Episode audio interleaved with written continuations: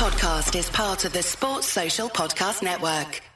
It's the weekender. It's John Gibbons. We've got an action-packed weekender for you, as always. Looking back at the Reds week, looking ahead to the weekend's action, and loads of fun and games and promos in between. But in the meantime, right here in the studio, I'm joined by Robbie O'Neill, by Kev Walsh, and Emilia Bona, dressed to the nines. You're up for an award? I, I'm up for two awards. Well, John. so- I do apologise. Sorry. Just the facts. Um, no, OT Media Awards are imminent, and um, I thought I'd make an effort for the show.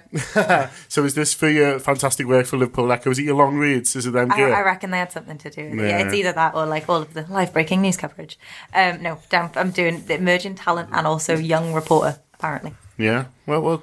Best of luck. Thank you. I mean, Kev Walsh, you're up for the Anfield Wrap Emerging Talent of the Year. um, so, you know, see, see how that goes. Well, I'd imagine I'll win because I'm kind of a big deal now nowadays, John. So And Robbie Oscar one day in it, mate, so BAFTA at least. Oscar Valdez more like. That's about it.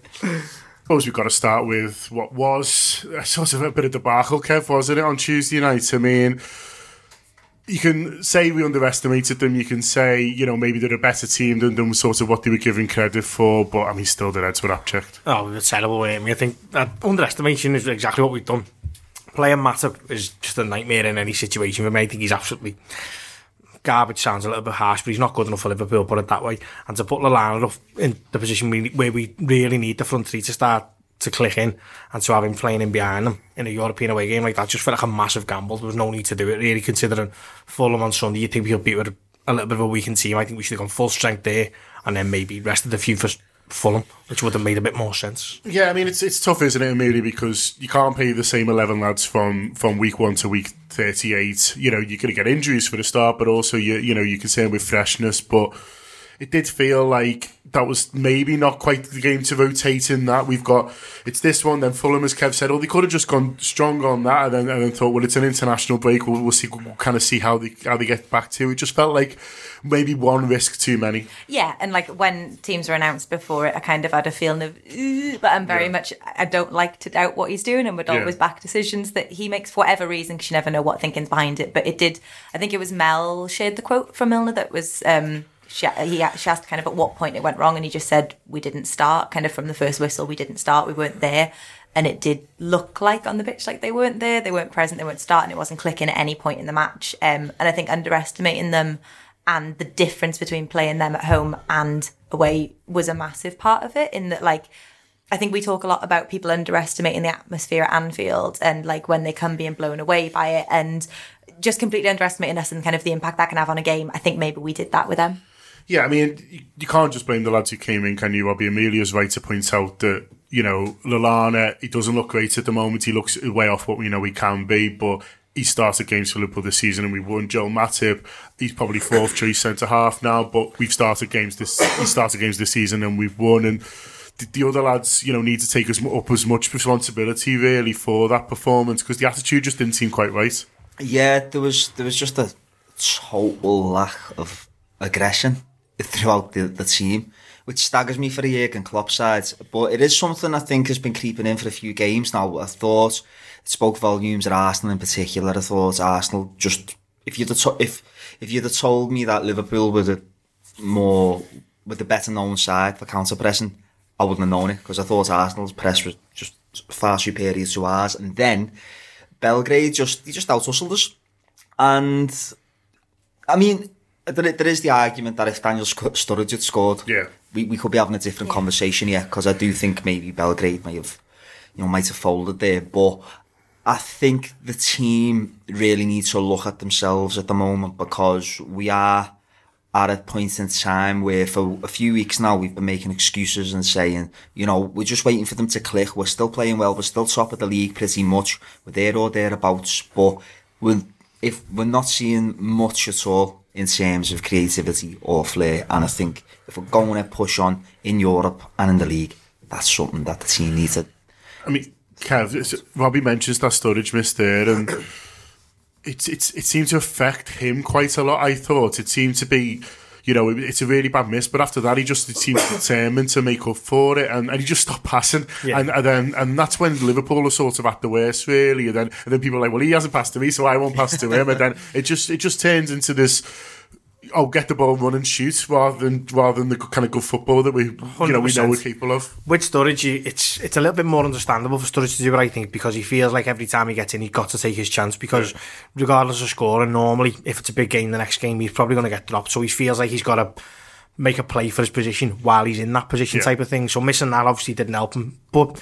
He's, he's got that in his game anyway, but what would he be more than Sturridge doing it? Was Salah and Mane both doing it as well? It feels like, mm. and, and Firmino a little bit this season, he feels like they're all playing a little bit more for themselves than they were for the team last year. Now, I don't know whether that's got anything to do with the fact that the front three seems to be a lot more spread out on the pitch. There's a, it was more interplay last year, wasn't it, rather than like dazzling runs, like beating three men. It was about passing the ball around three men and then a finish in the six yard box.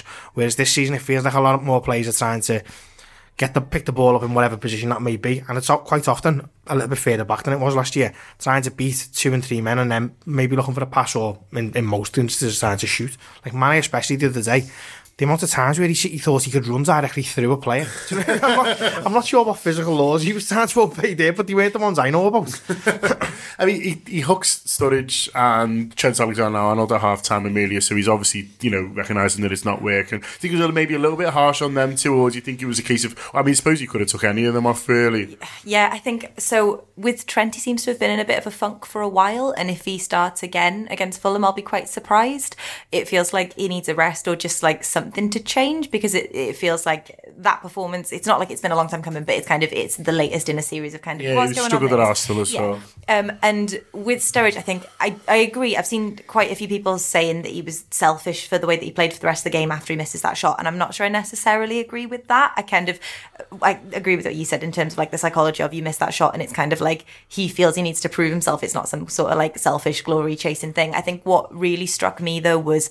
There's a long time and a lot of match left after that second Red Star goal. Yeah. And like, the fuck were we doing in it? I just like, I just, it's, it, there was a lot of football that was played bet- Yeah. after that second goal, and there was just seemingly very little that we could do. Yeah, I mean, I- I'd say second half they were worse. At the first half, I thought Robbie in that, and, and I didn't think that was possible when I watched that first half. I mean, obviously that's when they get the goals, but at least first half there's, you know, the, the, they look like they might create something. Obviously, there's a Sturridge chance, but there's a couple of other moments where if the ball had been better or whatever, or or you know the defending was good. Second half, it was just so easy for Red Star. I couldn't believe it. You're like, well, the onslaught will come soon, and then it just never did. Yeah, there, there was a moment when where I was convinced because I, I missed the first half because I was doing a play and I got off and I caught the second half on my phone and I thought, you know, we're in this. Yeah. You will come out and we'll we'll grab something back and we just we, we looked clueless. We looked genuinely clueless, and I think for me particularly is I I think it's a tactical problem personally. I just think there's a lack of ideas in midfield, and it goes back. It goes back to January when Philippe Coutinho left. Now the back in the last season, I think what we did is we I think we, we were playing very direct, and we still are. But I think the idea was get the ball into the channels, let the forward lads pick it up, and let them do the business. But I think this season, what I'm seeing is I'm seeing Firmino dropping much much deeper, and I think the reason he's dropping deeper is because there's no conduit between midfield and attack. So I think he's dropping deeper, and as a result, it, we- our front, you know, our front line is, struggling, and as a result, there's just no midfield. There's no ideas in midfield whatsoever. I feel like if the midfield starts to pull its socks up, get its act together, and start looking, just just start looking for balls in between the lines, we'll we'll be doing better. But It's there that was quick, none of that. Sorry, it's that quick pass, isn't it, from the midfield to the front man? It's it's not necessarily it's direct, but it's a, it's a twenty yard forward ball, isn't it? Yeah. Rather than passing it around and maybe looking to go to the wings, it's about getting it forward into a danger zone for Liverpool. Because when we put, when we're putting it wide, you, you can tell when we're playing badly. I think mm. it's because as soon as you start seeing us do three and four crosses in a row, because we very rarely score from them. Mm. So seeing Andy Andy Robertson's got a wonderful whip on him and it's great, but if he's putting twenty crosses in a game, that would say to me that we're in trouble because when we're playing well, we don't play like that. It's the type of cross as well, man, because That floated it's, one. it's got to be like, you know, it's on the, it's right on the point of the attack. It's when they're laboured, when when they're coming from, Yeah. you know, just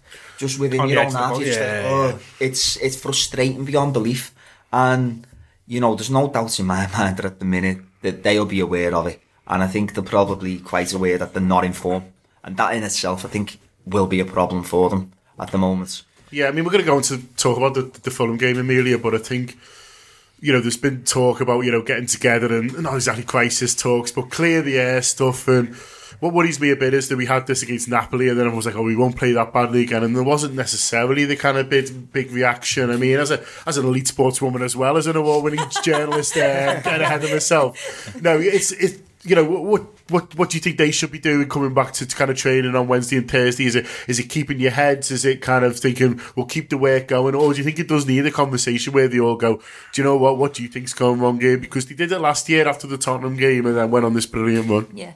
I mean, if I had the answer to that, um, so it was a big build up, wasn't it?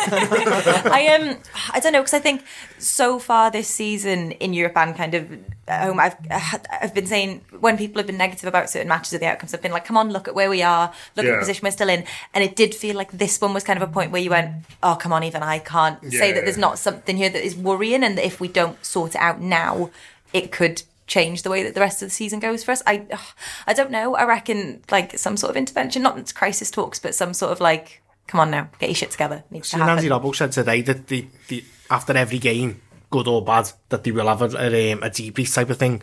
And he alluded to the fact that he thought there would be some direct conversations to be had in this one. So I think it feels like it does feel like a bit of a, a precipice, doesn't it? And we've fallen off. The, we thought we were walking a tightrope with bad performances, but getting the wins, and that one we've Yeah. lost it. So I think now, hopefully, they'll have. Also, sometimes all it takes is listen, sit down and say, listen, you need to pull your socks up. You need to pull your socks up. What's going on here? And a little bit of a clear the air talk. Sometimes will just pull someone out of a little stupor, won't it, and make them build their own game up. Especially for like some Mane and Salah, they might not need saying, "Come on, you, you need to book your ideas up." But if they see that the, rest of the squad are looking towards them to pull us out of this, they can help, can't they? Yeah, and I think I was thinking this. I was wondering if there's just elements of self doubt amongst them at the moment because we were talking about we were grinding results out, and sooner or later it's going to click, and when it clicks, we'll fly. Yeah. But it hasn't. So where does where does that leave them psychologically? Is Yeah. that are they asking that question of themselves, and is that something then where the manager's got to actually say, "Come on, you know what you're capable of. Get out there and do it." I mean, that's that's a big thing, isn't it, Kev? It's it's what they know they're capable of, and I know I, I listened to one of our sort of subscription shows on TAW Player this week when you you were talking about this. You were talking about the fact that it doesn't have to be oh, you know, you don't have to convince them that, that this is possible because they've done it already, and and also they can remember back to this year. I wrote something for for our website today talking about the fact that you know we remember all this amazing football last year, but actually this time last year, um, you know, we. we We'd only scored four, goals three times in, in the league. It's exactly the same this time, you know. So it wasn't it wasn't always this blistering and stuff. You know, we've been to City and, and Spurs and got battered, and so you know, although there was it was it was there was kind of more highs and lows and, and probably a few more highs. It wasn't that there wasn't that consistency. It wasn't that brilliant football for ten months. So we're actually in a better position now than we were this time last year if we can kick on like we did last time. hundred percent, and that that is that's the big thing that I'm taking solace in the fact that we're not asking them to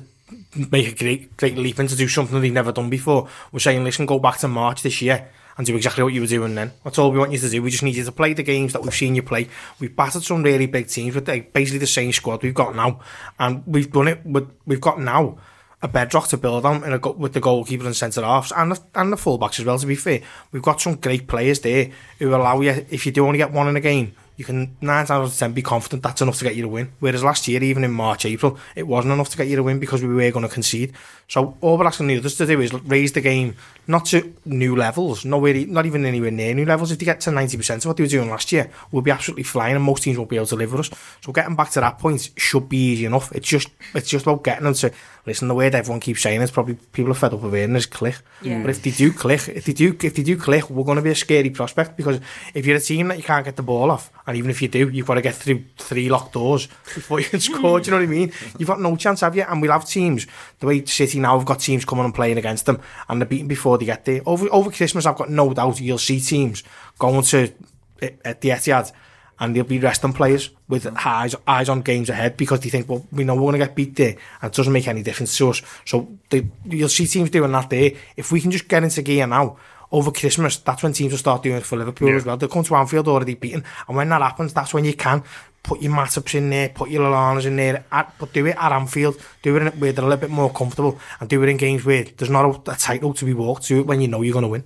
Okay, um, we're going to be back with everyone in the studio in part five talking about, well, looking ahead to the Fulham game on Sunday and what we do. But in the meantime, in our next part, Steven Gerrard, there's a new film out about him, which is always terribly exciting. He scores loads of goals in it. Josh has seen it from the office, says it's absolutely brilliant. I've been, Josh went, I sent Josh to the uh, 10 a.m. screening on a Monday morning, in fact, and then I'm going the uh, the boozy one next to to be fair, that's still not a bad job, that is it? Oh, no. Monday morning, oh, what are you up to? I'm having a nightmare, you know, going to see the Steven Gerrard. It's film right, with do you know I popcorn. thought? It's right by his as well. He's got it. he's got it. he's got a, he's got a flat ne- ne- next to because he's young and trendy. He's got a flat next to Fact. So I was like, you know, you can have a lie in there, mate. What a boss, what a boss. Well, you know, they go, what's going what's the Gerrard film? Uh, oh, yeah, I'm going to the boozy job next Thursday night where hopefully Stevie will be there and I can harass him again. So, and, uh, see how we get on. I'm probably I'm probably a 50% back home with me and Stevie to be honest with you. But uh, but ask you about ask me about those if you ever see yourselves. Um, that wasn't meant to be quite the intro. Here's um, here's Neil Atkinson talking to James Gay-Rees who helped make the film. I'm in a very busy, a very busy London production office, slightly an echoey room as well with James Gay-Rees to talk about Make Us Dream.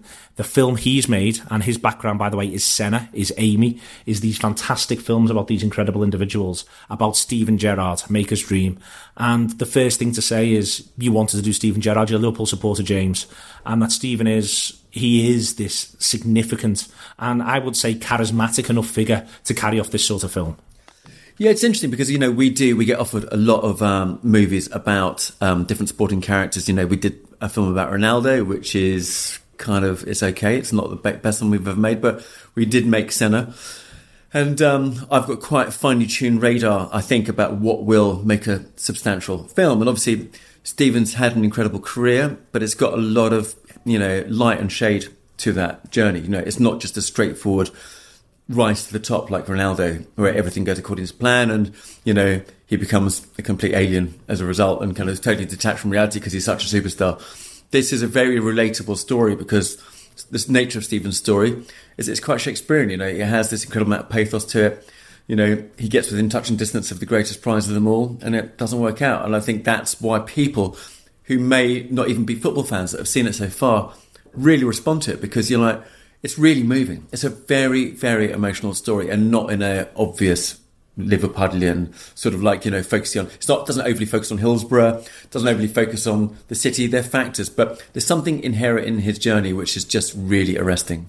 He's someone who who like the way in which opposition supporters still sing about him, I'm fascinated by. You know, it's it's it's it's now over four years since the since the slip thing and all of that nonsense, and it's the way in which more than any other, I think, English footballer of his generation, including Rooney, he's he, he's he, became unbelievably present in everyone's football and psyche, and I think that's the thing that sort of in our Liverpool bubble we sometimes miss, and when we moan about the the sheer lack of imagination of them singing about him, we actually miss the fact that what that they are in in one massive sense paying him a huge compliment that he has effectively dominated the certainly from an English point of view, and certainly from a player's point of view, you can have a conversation about Wenger or Ferguson.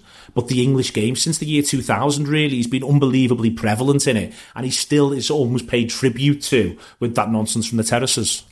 Yeah, and I think that's why we ultimately wanted to make a movie about him because uh, I put it down to the fact that if you're, you know, even if you're not a Liverpool fan, if you're a football fan, you know that Steven Gerrard gave a shit. Do you know what I mean? And it mattered to him.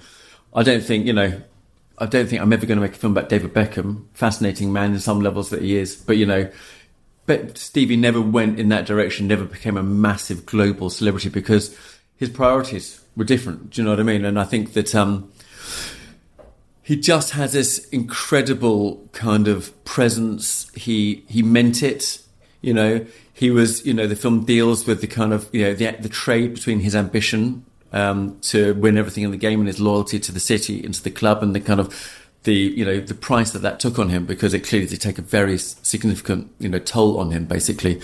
Um, and again, I think that's relatable. We can all appreciate that fundamental dilemma of you know what you're meant to do. You know, do you, you- and I think what's really interesting is um, I was listening to a really fascinating interview with Damon Albarn on Six Music. I think it was day before yesterday, maybe it was Sunday. I can't remember. And he was talking about this new musical he's done, and he was taking a big step back, Damon, and saying, you know, the thing about it right now is that the world's in a very tricky place. There are some very, very big issues to deal with. And it's right at the time when we all need to be coming together to sort out these issues. We're completely isolating and fracturing. So Brexit's isolations and Trump's isolations. Do you know what I mean? And what I love about Steven, why I think the tell of the movie is good, is because Steven doesn't go on a completely selfish solo journey. He basically does what he thinks is right for the collective, for his people, for his community. It's a very community focused film. And I think that that's why it chimes with people because you don't have to be a Liverpool fan to appreciate the fact that this guy did deep down care really deeply about his deeper purpose. It wasn't just about banging the goals on the back of the net. Obviously, that was the kind of immediate manifestation. It was about him trying to fulfill some some sort of destiny. When you you left almost in the, the the old Father Ted joke about the three ages of Elvis. You you can look at Steven's career and you've almost got the three ages of Steven's career. You've got the footballer he was under Houllier, then you've got the footballer he becomes under Benitez, and then you've got the the final manifestation as the 13-14 sort of leader of young men under Rodgers. And now there's this fourth act as well, and you're almost getting him when you're talking to him. Now you did, you told me off air, you did six interviews, six long interviews that, that underpin the, the conversation. You're almost getting him now where he now has to, has to be do that fourth act thing for a number of other footballers, and he because he is, and this is one of the, the, the key things about Gerrard, and I'm sure it comes out in the film. He's got a remarkable intellect. There's a real brightness to him it must be strange for him to have to now look back when he talks to you about these sort of delineations that he's had. Yeah, exactly. And I think um, you know we make a big point in the film because we were one of our interviews with Hugh McAuley. He talks about, and it is sort of in that period post Hillsborough. He said, you know, everybody needed a lift. And he said he'd go to the training ground in the morning and there was this eight year old kid, nine year old kid, who every time you saw him training, he'd give you a massive lift. And there's an element of the city turning him to him and saying, you know, with the club saying, that kid, he's going to he's we're going to pin our colours to that guy's mast, and he's going to not save us, but he's going to we're going to go with him, and he's the chosen one in a sense, you know. Sort of he's become sort of Luke Skywalker in a way, and um, so yeah, that that stage, and you know it's very interesting. So I remember pitching this idea to him, this kind of movie parallel idea to him, and he was like, I don't know what you're on about. I, I, I was just playing football. I just enjoyed playing football. And actually, in the movie, he goes, Actually, I think they knew. I didn't know, but they knew. And they had a plan for me, basically. Of course, they had a plan for him. Do you know what I mean? Because he was that good. And so um, there are the different ages of him, and obviously the takeaway from the movie is that hopefully it comes full circle one day. Yeah, that's the, the the Rangers thing is something which is it's difficult for some Liverpool supporters for reasons we don't need to get into now, but we can acknowledge them. That he is, but it feels as though for Gerrard that he needs that seriousness of purpose that Frank Lampard and Derby County, for instance, feels like a fit of sorts, and that's not to not to not to criticise Derby County particularly, but like for Gerrard, it almost needed to be so. And again, something else that almost ends up quasi Shakespearean in tone. That sort of oh, and now there's this. There's been all this, and now there's this thing, and that is it is so Gerrard when you actually stop to think about it. No matter what your views are about Rangers as a football club. Yeah, I don't think he's particularly keen on taking the easy option. I think he likes incredible challenges, you know, and I think that Rangers is is clearly a challenge. Um, and you know, I, I, I sort of, from what I understand, that he was really up for it. Didn't need much convincing, and I think that you know he wanted. And put it this way, I don't listen. I don't know if he would have taken the Celtic job if it was available. I'm sure he would have done, but I don't think um, he wanted the easy option. And I think he likes the fact that he's got it all to do. Um, and it's just the nature of the man. You know, he's just he's got such self belief that I think he thinks, yeah, I can do it. You know, put me in a kind of seemingly a situation with odds are seemingly stacked. You know, I want to rise to it there's there's something in Mike Calvin's book where he, details Gerrard putting the cones out in the pouring rain at 7 a.m. at Melwood under the, the under 18s. And again, this is a, a, conversation about the seriousness of purpose with him that he's that he, he's prepared to work, he's prepared to graft, he's prepared to walk around in the rain at 7 a.m. He's probably the, you know, we're talking about millionaires, yeah, unbelievable amount of wealth, and yet there he is preparing a training session for the under 18s, Mike Calvin writes. And that is, he's driven by the desire to work. I think it's a very Shankly sentence, a very old school sort of 60s, 70s labour sort of feel of the importance of labour. Does that come through in the film? It definitely does. I mean, as I said before, I think the film, it's all about, you know, his, um, his, uh, allegiance to his people and to his community. I think he believes in it. And I think, you know, again, I'm not the world's greatest LFC historian, but I think you know the the, the relationship of the club with, with the city, how they're intertwined, and how they are, you know, how people identify in the city to the club. I think you know he sees himself as a small part of that, and I think that even though he's had this heroic journey, I think he is. He's a man of the people, for want of a better word. Do you know what I mean? Is that, would you say that, I mean, just to almost pull this away and discuss you for a minute, is that what underpins, you mentioned before, that the Ronaldo thing, you never felt like it got going in quite the way you might have wanted? Is that something that underpins all your best work? Because Senna, for instance, is very much about somebody who embodies in the end a nation. Um, you know, uh, Amy, uh, which I can see the poster behind you, that's why it's in my mind. She very much managed to coalesce a lot of people around. A lot of people could identify with her. Is that, are they the stories you want to tell? The idea of people who can and do and have embedded themselves in communities. Yeah, I suppose. I mean, listen, there's there's very little, there's not very much common ground between uh, Senna and Amy Winehouse. We are, however, just finishing a film about Diego Maradona, and I do jokingly uh, suggest that you know Diego is the bastard son of Ayrton Senna and Amy Winehouse because there's, a- there's a little bit of both of them in in our dear friend Diego. But I just think whenever people, you know, Senna and Gerrard, you know what? They're not dissimilar types in very broad brushstrokes. Do you know what I mean? So I think Steve is definitely closer to uh, Senna than he is to Amy for obvious reasons. But what Senna had was this unbelievable charisma and this unbelievable presence. And people literally used to think that, you know, he sort of was the son of God. Do you know what I mean? He just had such a ridiculous uh, charisma overload and also the skill to back it up. And there was a very much a deeper purpose to what he was doing. Uh, Senna, you know, I mean, listen, of course he's a bit of a playboy and he you know, made plenty of money, but in the same way, there's a deeper purpose, I think, to what Stevie's doing, you know, and there was definitely a deeper purpose to what um, Ayrton Senna was doing. Amy is a more complicated story because she was by nature a very self-destructive person, and so that that that film's really an, you know, a sort of an analysis of you know why she was so self-destructive and why it was probably only ever going to end one way. Obviously, Ayrton and Senna and Stevie aren't self-destructive people at all, and so um, I do think there's there are many similarities between Senna and um, Steven, just both cinematically and as sporting narratives. You spent time with them beyond those interviews. Um, dead easy question, last one before we do all the detail and tell people where to watch it and how to see it. Um, is he going to end up managing Liverpool? Say again. Is he going to end up managing Liverpool?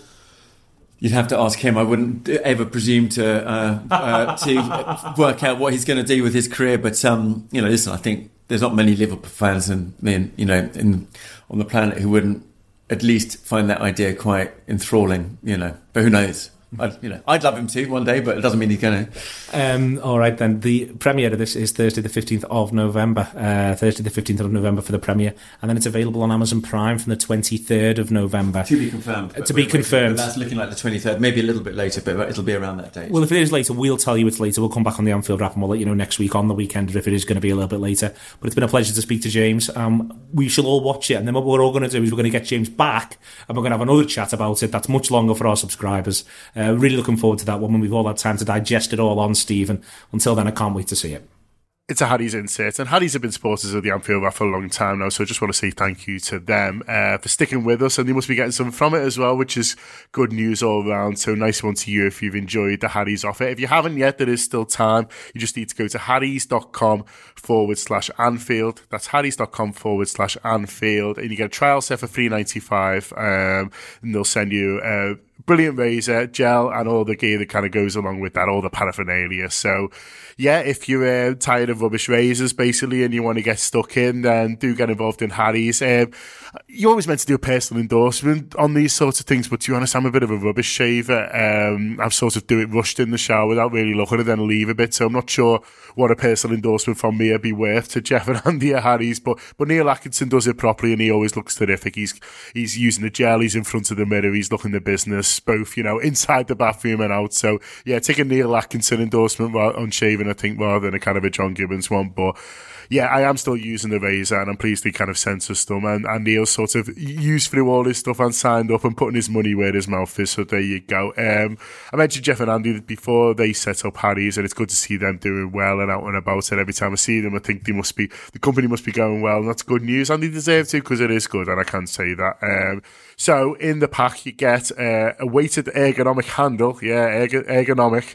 Indeed, uh, five precision engineered blades uh, with a lubricating strip and a trimmer blade. Uh, that was tough for me to say. A rich lathering shave gel and a travel blade cover that both me and Neil lost in a day, but I'm sure it's terrific as well. Um, so yeah, so get started with Harry's today, claiming your trial set for just three ninety five. Go to harrys.com forward slash Anfield. Nice one to the boys. Cheers for that. And yeah, back to the action.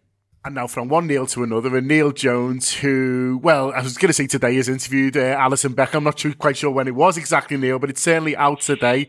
Um, Alisson's been named by Goal, uh, Goal 50, which is your employer now, as well in, in the 50, but also worth pointing out as the the, the, the top rated goalkeeper in that, which is maybe slightly surprising. But it's not just Liverpool fans vote for this. Obviously, it's it's um, football kind of journalists and experts all over the world, and I guess that shows how highly rated generally this goalkeeper we've got is now. Yeah, absolutely, John. It's um, it's it's hundreds of correspondents of, of from goals, 40, uh, 42 editions around the world, and I have to say we, we were all asked to vote for our top twenty five players. Um, that that was how it's it's compiled, and obviously the results are, are, are roll over. I won't give away. I won't give away any of the other places. this is the only the only the only teaser would allow is Alisson. But um, there was there was five goalkeepers on the list. So there was Alisson, um, David De Gea, Jan Oblak, uh, Thibaut Courtois, and Gigi Buffon. And obviously Alisson, uh, for, for his performances largely at Roma, um, and I think with Brazil as well in the World Cup, he, he, he got the nod. So it does show. It does show. I think it shows a the goalkeeping as a position is probably getting a little bit more recognition because I Yeah. think that's quite a lot of goalkeepers to be in the top 50 players in the world. It's, it, I, I would imagine there hasn't been many years when that's been the case, and it also shows that Liverpool have bought a pretty good one. Hopefully, anyway.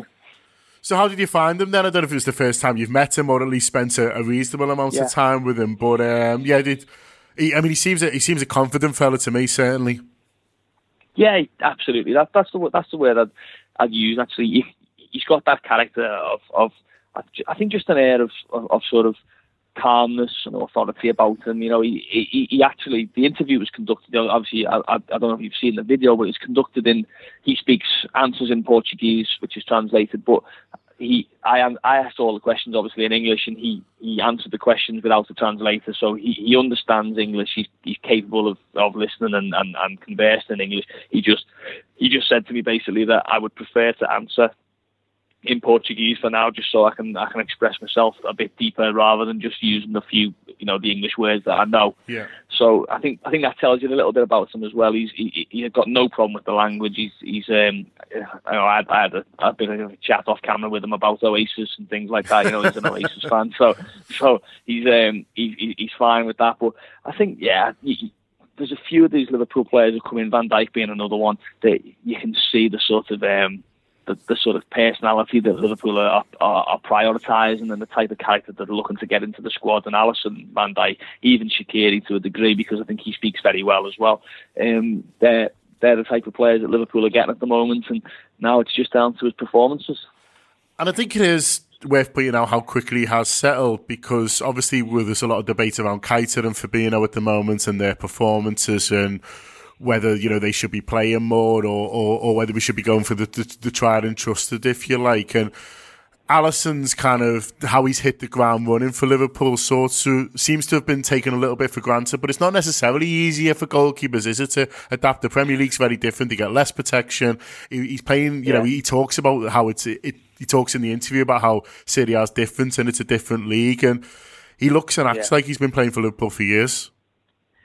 Yeah, I think that's that's the, the key, isn't it? I mean, you know, I, I don't I don't know how I, how I stand on the, the argument, but I, I think a lot of people say, you know, the best thing about the goalkeeper is if you don't notice him. Sometimes, you know, you don't, you, you know, it's nice when people talk about David De Gea, but to talk about him because he's making he's needed to make lots and lots of saves, and he's having to sort of perform at this incredible level to, to keep Manchester United's heads above water at times. You know, you talk about someone like Hugo Lloris, who, when he gets mentioned, obviously ignoring the off the field stuff, it's it's because he's made maybe a rash decision, he's come off his line, and he's done things. Alisson's, I mean, barring the Leicester incident, and you know, at least that was that was not a costly one. It was sort of it was the right time to make that kind of mistake if it, if there ever, if there is such a thing. Yeah. But he's flown under the radar, hasn't he? His performances are just he's just part of the team already. And you know, you think back to the last what, how many years? Five, six, seven years, where there's always been a there'll always be that niggling doubt about the goalkeeper, and you know, he's even towards the end of Pepe Reina's time. You know, is he is he on the way down? Then Simon Mignolet, is he good enough? Then that Loris Karius, is he good enough? And you know, obviously the answers to those latter two in particular were, were no. Unfortunately, they're not. I think I think the the debate over the goalkeepers has died down, and that can only be a good thing for Liverpool because it means another position nailed down in the team. You think about the way Andy Robertson's done that with the left back position. You think about the way the the, the forwards have done that with the goal scoring Yeah. um, exploits. hopefully now maybe the midfield we'll see over the course of the next few months that'll start to happen. Van Dijk's done it with the defence a little bit. It just it's a it's a far more settled team, far more settled group of players, and yeah, I think you have to give him credit because you think back to De Gea his first few months. I know he was a younger younger man than, yeah. than Alisson, but he struggled badly you know, I've seen Courtois have tough times when he came to Chelsea. He was, he was, you know, having difficulties. Think about Claudio Bravo when he signed for Manchester City, and you know, he was supposed to take over from Joe Hart, and got, you know, what what a struggle he had. Alisson's been a lot more, a lot more settled than that, and you know, he's he's firmly established himself, I think, as Liverpool's Liverpool's number one and one of the best in the Premier League already. So, I mean, I don't want to give too much away about the, about the interview. It's obviously available to, to read and view on goal.com. But the other thing I did find quite sort of funny was obviously talking about the time he, he came with Roma and he conceded five goals and he expected to be a sort of a, a, bit of a strange night for him, but he just seems to have thought it was brilliant, which I guess shows yeah. the, the fact that Roma weren't necessarily expected to get there and he's he's just got he seems to have just fond memories of the of the run with Roma really and they're not too bothered about the five goals. He just you know, the fact that he's playing in the Champions League semi final at Anfield, the ovation he got, he just seems to only have kind of positive memories from it all, really. Yeah, absolutely, and that did surprise me a little bit because basically, I'll, I'll tell you a little bit of the story behind it. Was we did Sadio Mane as well um, on the same day, so we had footage of, of the game, the Roma game, and obviously Sadio Mane scored home and away against Roma, so we showed both the players the footage, and obviously Sadio's loving it, you know, saying, "Oh, so I'm sorry, sorry to Alisson, you know, I, you know, he, he had no chance with these goals and all that," and he's he's laughing about it, and then you sort of apologising to Alisson saying, sorry about this, we're going to have to show you, you know, you letting in five goals here and then, and then going, you know, not quite getting to the final. And he was just, all he kept saying was, he said, look at, look at the, look at the walk on, you know, look at the atmosphere. It was fantastic. You know, it was one of those where you're just glad to, you're glad to be on a stage like that. And he said, obviously I wasn't after an hour where it was 5 0 or whatever. He said, but yeah. you, you are, you do feel a sense of pride that look at where I am you know, where I've come from in, in the last couple of years. Obviously, he was still a relatively new goalkeeper to Europe. He still is. You know, even though he's 26, he's he's not had a great deal of experience in Europe. So for him to be at Anfield, I think he, he he understood how big a thing that was, and obviously, I'm guessing as well at the time that he he had at least more than a slight inkling that Liverpool were, were, were keen to sign him and that he may well end up there as a player. And I think I think that gave him a bit of pride. He also mentioned obviously he came with Brazil a month month or so later uh, for the friendly against Croatia, and you know he was given a great reception that day when he was warming up down at the Kop end and things like that. So it just show you that you know for all it, for all it maybe it's um, it, it it's talked about and it's a bit of a cliche at times the famous Anfield atmosphere and the Kop and all that. It does have an impact on players when they visit. It does make its mark, and, and it certainly did with Alisson. Okay, so as we mentioned, this is part of the Goal 50 series. So when can we all find out if Mo Salah's won or not? you can find out on the 12th of November. That's when the um, official official uh, announcement will be made for the um, for the Goal 50. Uh, there are there, there, are a few Liverpool players in it, obviously, and I'm sure you can work out roughly who, who those players are. But Alisson Alisson's in there, the top ranked goalkeeper. Uh, and then obviously we'll find out where the rest of them lie uh, in about a week's time, or well, three or four days' time. So yeah, good luck to Alberto Moreno, and uh, yeah, thanks a lot to, to Neil Jones for joining me to uh, yeah shine a little light on his chat with Alisson. It's the Redsbet insert. It's uh, John Gibbons, Emilia Zatter-Leggett. She's got awards to win in that book. Kev Walsh and Robbie O'Neill have hung on, which is very kind of them. And I'm going to go through some of the Redsbet specials for the weekend. Before I do, uh, Redsbet are partnering us this season, and we're delighted that they are doing so uh, because we believe in what they're doing. Basically, give 50% of their profits back to supported causes. They're working really hard on giving this money out at the moment. So share the glory with them, but obviously also gamble responsibility responsibly, sorry, and be gamble aware. Um, we're not encouraging people to gamble, but if you do gamble, then have a look at Redsbet and what they're doing and maybe choose to spend your money with them. Okay, so we've got some specials. I'm going to run through them in the boys and they're going to say, well, yeah or nah, or five out of, or, or things out of five, whatever you boys want to do. Um, it's funny because I mean I don't know how, how, how Robbie's going to go on this one because he's part of the boxing community. They've gone on like an ideal Saturday, for, well weekend for Liverpool okay. is Liverpool to be Fulham by four or more goals and Bellew to lose. but obviously, like you know, he might be he might be someone who you uh, you knock about with in the boxing world. I don't know him, no, but I do like him. So I I that, that wouldn't. I love scout if scouts boxers live the blues or reds. I'm you know I'm on board with them. So Not unless if we go enough. Kev, I can give you five to two. Liverpool to be Fulham by four or more goals and Bellew to lose. Would you would you be tempted by I that? think that's I think that's pretty much a guaranteed. That I think we'll win four 0 I can't see him beating Usyk. I don't know whether I'd want him to either. I, he's all right, isn't he? He's not, he's not the end of the world. But He's a, bit, he's a bit pantomime with all the kind of Liverpool Everton stuff, isn't he? I'm sure he doesn't mean it. he's no David Price. I mean, that's all I'm. Okay, um, so there's a few in terms of scorers. Who, who do you fancy to score at the weekend? Then I'll give you some odds. Danny Sturridge. What, what, Sturridge, okay, Sturridge to score first or last, uh, six to four. That's mm, that's a little bit short. I'm about for me a goal? Well, more than one goal, so two or more. Yeah, I haven't got that on my specials, I'm afraid. But um, See, you can tell we haven't rehearsed this. okay, um, in terms of Mo Salah, Mo Salah to score and Liverpool to win, and both teams to score is five to two. Do you, I mean, do you fancy Fulham to get one? I mean, Cardiff scores one, didn't they? So that that would have come through with Cardiff. They are better going forward than they are kind of going back. Mm, I wouldn't. No, is, is, is me is me straight answer. I think it's at Liverpool to nil as the year is will be the bet for me this weekend. All right, I might have one for you there then, Robbie. Liverpool to win to nil and Bellew to win, ten to one. I'd go with that. Yeah, I would. Because I fancy Bellew to win by knuckles. do you? I do. He's, he's best. He's his best when he's sort of a bit of the underdog, isn't He he? is, he is, and he, he can he can punch Consoni. So Ten to one's not bad. That feels all right to me. That Liverpool to to win to nil, and I mean, even even you must be a little bit tempted, Kev. I'd have a tenner on it.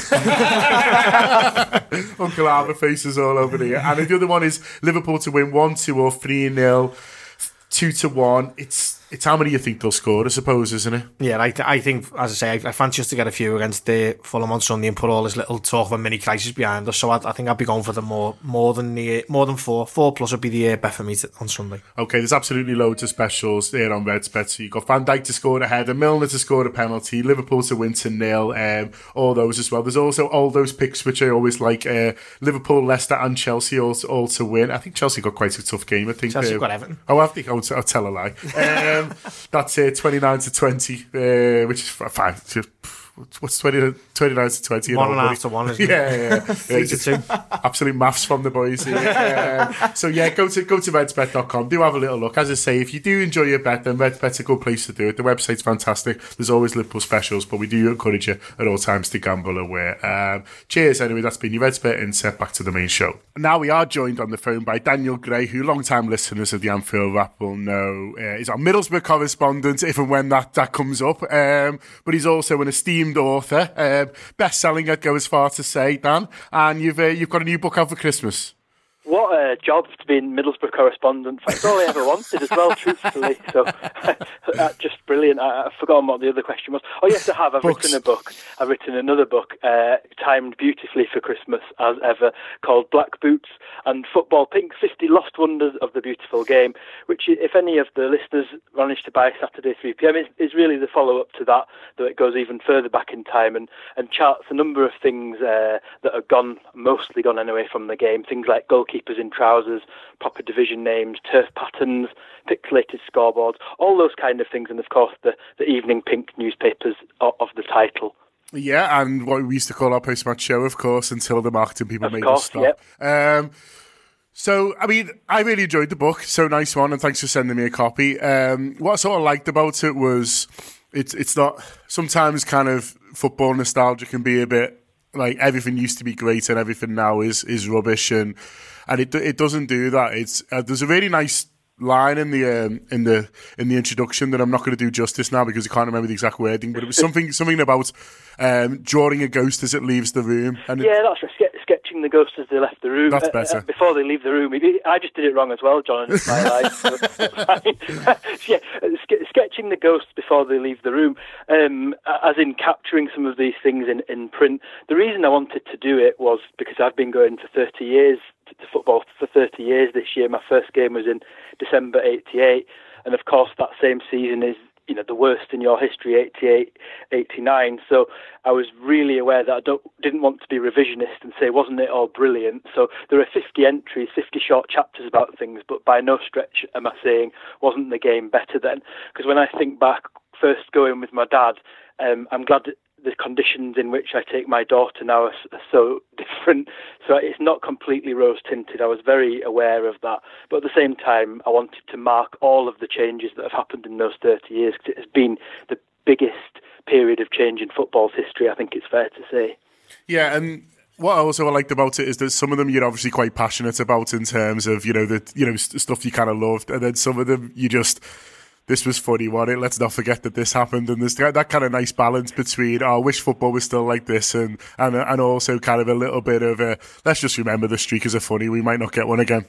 Yeah, yeah, ex- exactly that, and and just um, yeah, like you said, not not always, but some of them were difficult to because some of them aren't fully gone at the type of football I go to up, here in Scotland. Ones like ram, ramshackle um, dugouts. There's still some ramshackle dugouts here, and, and grumpy grumpy turnstile operators. So I do have a sort of caveat in the introduction that you can just about find some of these things uh, still, and it just feels to me though that the pattern is that they are disappearing from view. And as you say, not always for the for the for the worst. And, and I just thought it was important to, to mark these, um, regardless of how I felt about them. One of them is terrible goal kicks and foul throws. I don't necessarily miss terrible goal kicks. Quite, for instance, love watching the kicking of, of uh, Jordan Pickford, if I can say so, on a Liverpool podcast.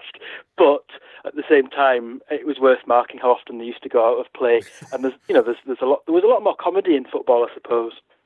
Yeah, I think. I mean that that's right, and a sort of a lot more I don't know. It, something else that came across on me is, is obviously the, the, greater kind of commercialization of the game and also kind of the, the globalization, uh, for probably a better word, in that. Yeah. Uh, there's something I really liked in, in it that I've sort of forgotten about was like how sort of basic the sponsors used to be around the ground. So now, I mean, especially at Anfield, you know, it's if you haven't got a billion pounds to your name, you're not getting a, an advertising hoarding. Whereas we used to have the local scrapyard. You know, yeah, it was, it was yeah, not, exactly. not, for scrap was on there, um, and and you know a, a local taxi firm. Yeah, sound. Yeah, for 500 quid, you can have your name by yeah, the thing. I mean, and, somewhere like Anfield, that's particularly incredible. Yeah, the, the chap, that chapter's called uh, Local Advertising, uh, Shirt Sponsors and Hoardings, or something along those lines. And it was exactly that.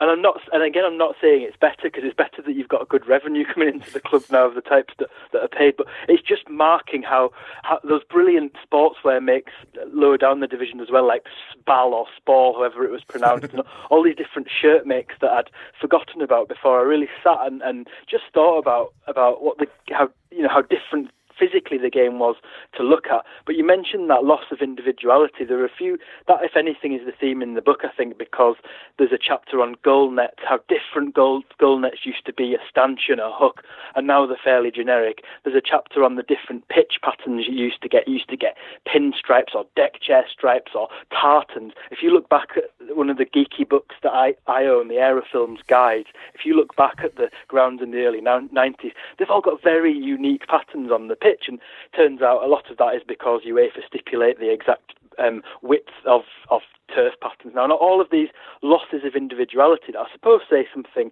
a bit more about society as well, and it's sort of chain store football in a way. Yeah, the, the, some of the stuff I, I, kind of really liked in there was the kind of throwback to your size, almost det- determining how you, how you what position you are. And I think the uh, you know I mean it was obviously you know, the defenders are slightly bigger, but generally all footballers are athletes now. And I think that's part of the reason why Liverpool fans have taken to Xherdan Shaqiri a bit because he's such an unlikely kind of shape. Yes, but the idea definitely. of the kind of um, the idea of like the, the portly lad in centre midfield, he can't run but he can pass it about a bit. And then um, if you if you're skinny and nippy, you're stuck on the wing, and, and that kind of idea that made football a lot closer to basically what we did in the in the playground. It's exactly that, isn't it? I mean, it's similar to the, the grounded with a chapter called "Fat Players" in Saturday 3 p.m. It's it's that thing about being able to relate to them a lot more because of because they're not athletes. Because you know the, the modern ones just make us look terrible. When you stand next to a modern footballer, you just feel even more unfit and horrendous than you actually are. So I, I'm harking back to that, and and you know I wrote a chapter called "Old-Fashioned Wingers," which I hope hasn't lapsed into cliche because it feels like such an old man thing to say, but it is particularly about that that um, whippersnapper winger that wasn't really in the game for vast stretches and just stood there hugging the touchline all on his own and had no defensive responsibilities. And similarly, physically, there's a chapter about bald players, and I had to think hard about that because, of course, you know Newcastle's midfield uh, contains a bald footballer certainly, but it was a certain type of physical bald player. The, the same, you know, if you saw him in the street, a fishmonger or selling your parents' insurance, you wouldn't have batted an eyelid. Just looked like us. And um, when I thought about bald players, they were very rarely centre forwards and always workman-like centre midfielders. So it was strange when I thought back that that you you. you baldness could determine which position you played in almost seems. yeah, yeah. Unless you're Italian, and then you then you sort of get away with it. Then you can do Yeah, what yeah. Different, different, different, different type, I suppose. Um, yeah, so it's it's out now. I think it is right. Am I, am I am saying? Yeah, it came out a couple of weeks ago. Uh, it seems to have got nice conversations going, particularly about football pinks themselves. Uh, as I think it's fair to say, just about every city in Britain seems to have had one, Yeah. um, and even two in, in some cases. And, and it just feels like a, an absolute marvel, thinking that they were ready by half past five with all that detail Unreal. and a picture from the game. And that was such an important part of my first 15 years of going, probably. And a lot of these chapters come from the fact that I was clearing my mum's house out, and she, she had so much of my stuff. So I was, I was keeping certain items, keeping a load of covers of old sports gazettes from Middlesbrough, and so I started to think that these um, mementos that I still have could could be ringed into a book that would pay me some money. yeah. Are you doing any signings or anything posh like that? At the avenue, at the avenue in the Middlesbrough megastore. Not, not, not as yet. I mean, I'm waiting for the phone call on that particular one. Um, uh, I'm, I'm sort of concentrating on the the online side of things. So I've made quite a few little films uh, again about this one, but all of them homespun uh, via using my old sports gazettes as as backgrounds and and little things like that. So just being a bit more different way of getting the word out about it. Oh well, best of luck to you, and I hope it does really well. I, I thought the when you know the when Saturday comes review as well was absolutely brilliant, wasn't it? Yeah, that was great. Yeah. I mean, just Cheers, John. it's all right. So yeah, it's Black Boots and Football Pinks, f- 50 Lost Wonders of the Beautiful Game. It's out now from uh, Daniel Gray, uh, published by Bloomsbury. It's it's a it's a proper stocking filler. In fact, it's a good size for the stocking as well. You could actually get it in the stocking. I'm, I'm just trying to do a new advert, and I'm trying to see if it fits into a football sock as, as, a, as a, a little gimmick there. And all my football socks are so manky and, and disgusting that I think it perfectly fits the ethos of the book. There you are, Daniel Gray. And if he was a footballer in the 80s, he would have been described as having a cultured left foot. Um, but yeah, thanks a lot for joining us, Dan. And yeah, now we're going to go and look ahead to this weekend's action. And now back in the room, John Gibbons hosting. I'm joined by Robbie O'Neill, by Kev Walsh, and by Emilia Bona. And we're going to look ahead to Fulham now. And Emilia, it's, I mean, every game feels like a big one now, doesn't it? Just because of, you know, what the table's looking like, what a Man City are doing. But it would be nice to not just win, but sort of make a little bit of a statement, if you like, if that's not another cliche after the, click, but make a little bit of a statement going into this international break. Yeah, the thing is, I, I know that we say this quite a lot as well, but they do just need to win. Like, and that should be fairly straightforward because if you look at the two teams you've got in front of you, they just need to win.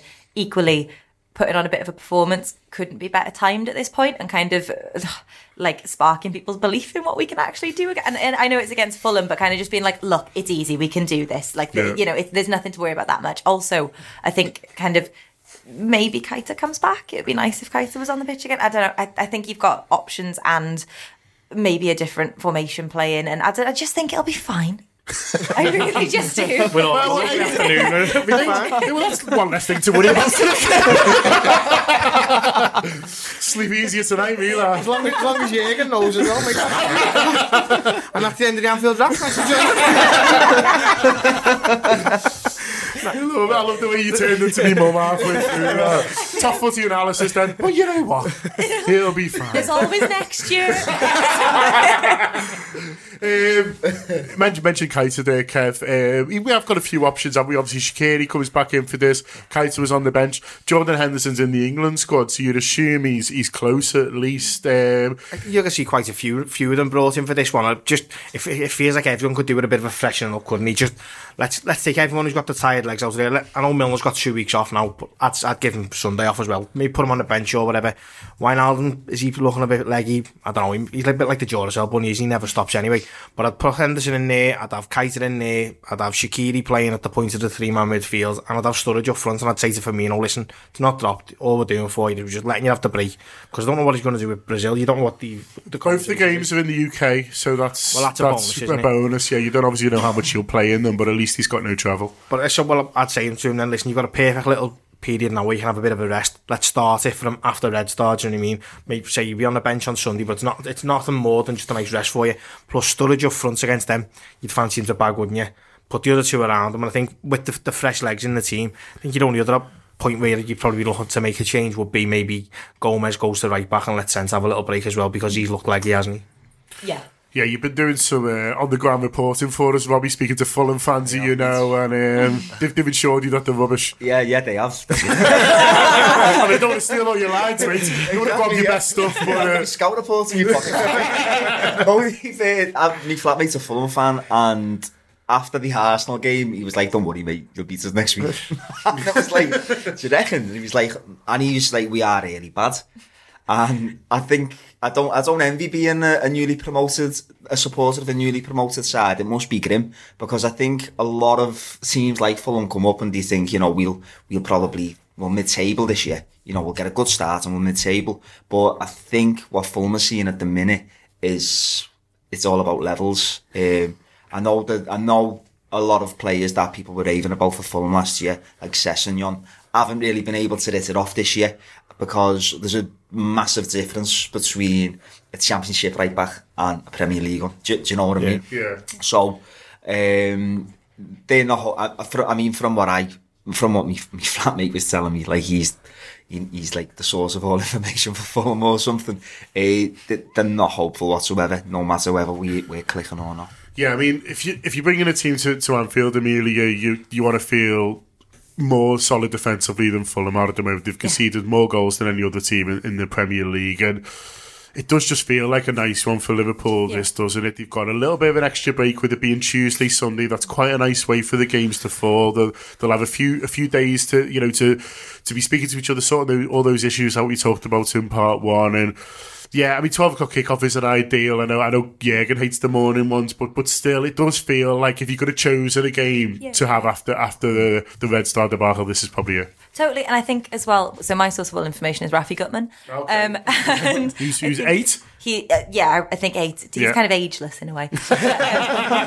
he, um, it was when it was like when we were watching a City game. I can't remember when it was. Or it might be afterwards. He basically said that it, you know it felt like we had that very hard run. That kind of then it felt like we should have had a slightly easier bit. And yeah. I don't know if necessarily we have. Maybe we've thought the Red Star was going to be part of that, but I, you couldn't have picked other than maybe Cardiff a nicer game to have the weekend after this, um, and to kind of just not to say it'll be fine again, but to kind of be like, we've got this. Like, of all things we can feel some degree of confidence in, beating Fulham at home is one of those things. what would you do with the team, Robbie? We've heard sort of a little bit of Kev's ideas. Have you got a sort of, I mean, how many changes would you look to make, or would you just sort of rely on the fact that for a lot of them, they just, you know, you want to see a reaction in them? I, I, I, I really want to see Keita and Fabinho play together at some point. I think it's important, but I think Fabinho, I know he's been getting a lot of st- stick lately but I, I can see I can see a player there personally. I can really can. He gets about the pitch well. He's not scared of a tackle. He he keeps it simple, but at the same time, he, he's got a bit of vision. I noticed against Red Star in particular. Yeah. He was, you know, he's keeping the ball on the ground, but he was he was playing it between the lines a few times, and I want to see him with Keita because I think if you've got someone like Fabinho in there, it might give Keita the license to drive forward. And I think that's one of the things that people would talk about when we signed him was that he'll pick the ball up deep and he will drive. And I think that's another thing that we're missing at the moment. Someone who can pick the ball up, drive, and actually support a counter attack in a way where our, where our forward players are, you know, the, the supported more. And so I'd like to see them two start personally. Maybe if Shaqiri is at the, at the top of that, uh, that might be a shout.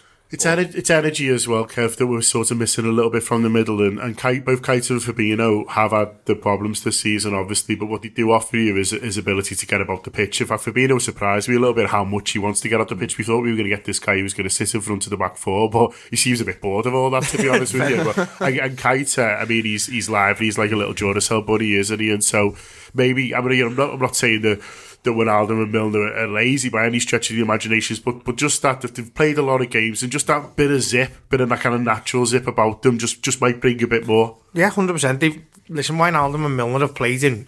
I said it on another show the other day. Six weeks ago, we were talking about the run that we had in the next six weeks being unbelievably difficult. When we played a lot of the top teams, we played a, difficult European away games, and you're gonna you're gonna be leggy after that.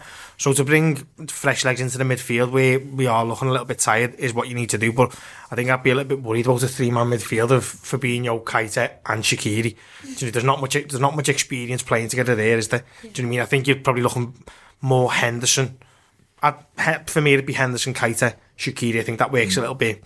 It just gives us a little bit more experience, a little bit more just a little bit more of a calming influence. You could, them the three have all got a bit of a, you could see them running around on fire at some point for, for you know what I mean?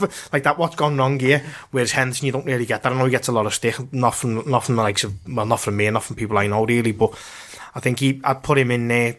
Keita, I think if you put him in on a game like Sunday, he, that's the type of game he can run you can look at them and just think, yeah, I can take you as a party and do the business. And I think Shaqiri's exactly the same. I think everywhere else on the pitch sort of takes care of itself a little bit. But that midfield, if we can get people played into a little bit of form in a game like Sunday, that's the perfect time to do it. Yeah.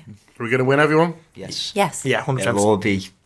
It'll all be fine. It'll all be fine. It'll all be fine. It just will, honestly.